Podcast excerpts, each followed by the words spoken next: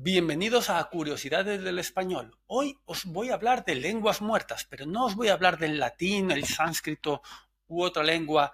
Os voy a hablar de el atur. ¿Qué es el atur? Bueno, es una lengua cuyo último habitante no fue una persona. ¿Cómo? ¿Quién, quién si no fue una persona? ¿Qué fue? ¿Quién fue?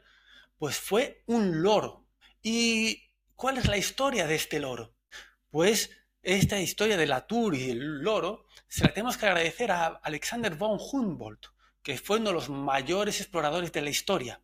Resulta que von Humboldt estaba en América entre el año 1800, bueno, 1799 y 1804 y quería documentar nuevas especies y nuevos idiomas y intentó contactar con los indígenas atures, pero no pudo encontrarlos porque acababan de ser atacados por los caribes, los caribes es otra tribu de la zona, y ya no quedaban estos, estos indígenas habían desaparecido completamente, no quedaba ni uno.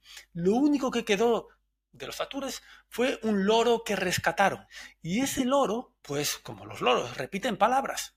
Y ese loro era el último resquicio de la lengua atur. Y von Humboldt, intrigado pues, eh, y curioso, se dedicó a transcribir estas palabras que decía el loro.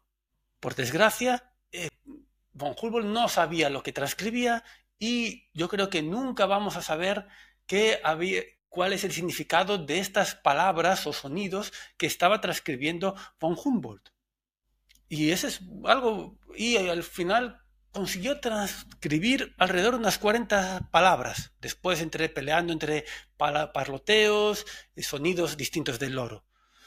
Bueno, han desaparecido muchas otras lenguas y desgraciadamente más desaparecerán, pero a lo mejor gracias a los avances podremos por lo menos tener un registro de ellas en un futuro. Bueno, gracias por todo. Antes de despedirme, recordaros que este podcast es gracias a Senior Lingua, la aplicación para practicar idiomas entre estudiantes de idiomas y personas mayores que conectan medio mediante videoconferencias a estos dos grupos de personas. Yo soy Alejo Santolino y no os olvidéis de darle a like y suscribiros.